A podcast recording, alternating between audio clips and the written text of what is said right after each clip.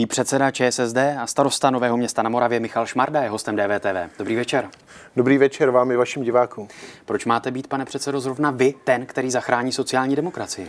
Tak eh, protože se mě k tomu zvolili její členové a delegáti sjezdu a já si myslím, že oni hodně dali na to, že jsem celkem na rovinu eh, řekl, že musíme především zachránit tu stranu ekonomicky, protože nic na plat je to tak, a ví to každý starosta, ví to každý manažer třeba si malé firmy, že když neumíte hospodařit s vlastním majetkem, tak vám lidé budou těžko věřit, že umíte hospodařit s tím veřejným. A těžko vám svěří zemi v situaci, kdy vidí, že máte dluhy a nejste schopni je splácet. Takže já jsem na rovinu řekl, že musíme dát dohromady naše finance, musíme se připravit na komunální volby, které nás čekají v příštím roce a musíme eh, Musíme zkrátka lidi, lidi přesvědčit o tom, aby nám znovu věřili. Musíme, musíme znovu přesvědčit o tom, že jsme je neopustili.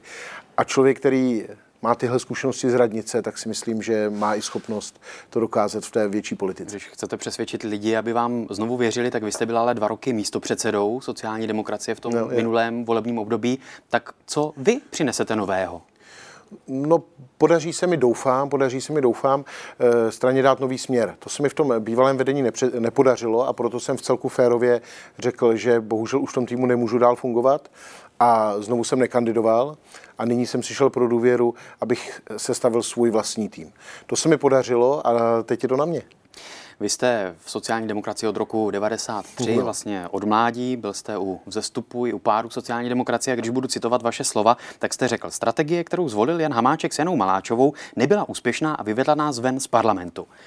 Vy ale jako člen vedení, místo předseda po dva roky sociální demokracie jste byli te, byli tedy součástí té neúspěšné strategie, která vás vyvedla z parlamentu. No ne, tak já jsem se ji snažil změnit a to se mi nepodařilo, proto jsem odešel, nechal jsem mi, aby eh, realizovali tu svoji strategii zcela bez mých připomínek, protože tím, že se mi nepodařilo moji jinou strategii prosadit, tak eh, samozřejmě bylo fér nechat prosadit tu, tu jejich.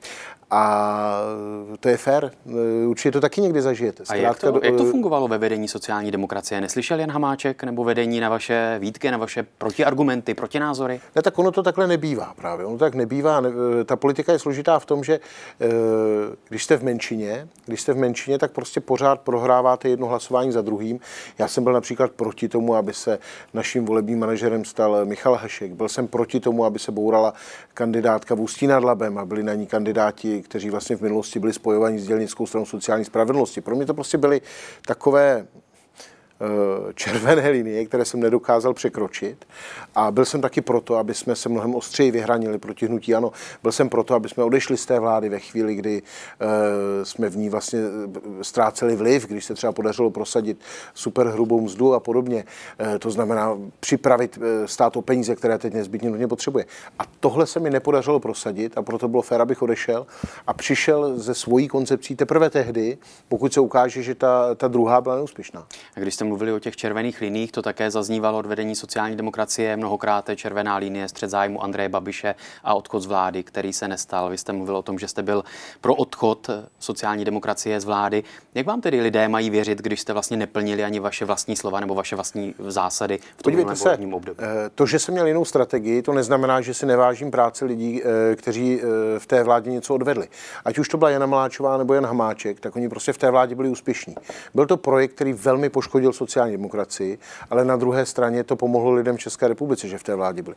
Kdyby ve vládě nebyla Jana Maláčová, tak se nezvýšila rodičovská, nezvýšily se důchody, neprosadily se tyhle důležité změny, eh, které byly pro lidi potřebné. Dneska by lidi, dneska v covidové době by lidi eh, nedostávali nemocenskou v prvních třech dnech nemoci. Představte si, co by to pro ty tisíce a sta tisíce lidí, kteří dneska musí být doma, znamenalo. Na druhou stranu voliči toto asi úplně nevěděli, nebo vás ne? prostě neslyšeli, když vás vyřadili ze sněmovny?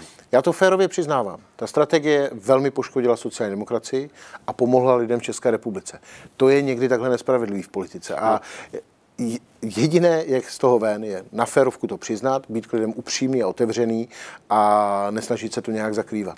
A to je to, s čím do toho jdu. A když jste mluvil o tom, co pro vás bylo důležité, co jste se snažili jako sociální demokraté prosazovat v té minulé vládě, a nejste teď ve sněmovně, nejste sněmovní stranou a řada voličů od vás přešla k hnutí ano, tak co chcete dělat nově, jinak, tak, aby vám to teď vyšlo? No je to to, e, snažit, se, snažit se být klidem zcela otevřený. A pardon, to jste Nedělat... nedělali? Vy jste nebyli klidem zcela Děla, otevřený? Dělali jsme špatné kompromisy. Tady Daniela Drtinová. Chci vám poděkovat, že posloucháte naše rozhovory. Jestli chcete slyšet celý podcast, najdete ho na webu dvtv.cz, kde nás můžete i podpořit a stát se členy DVTV Extra.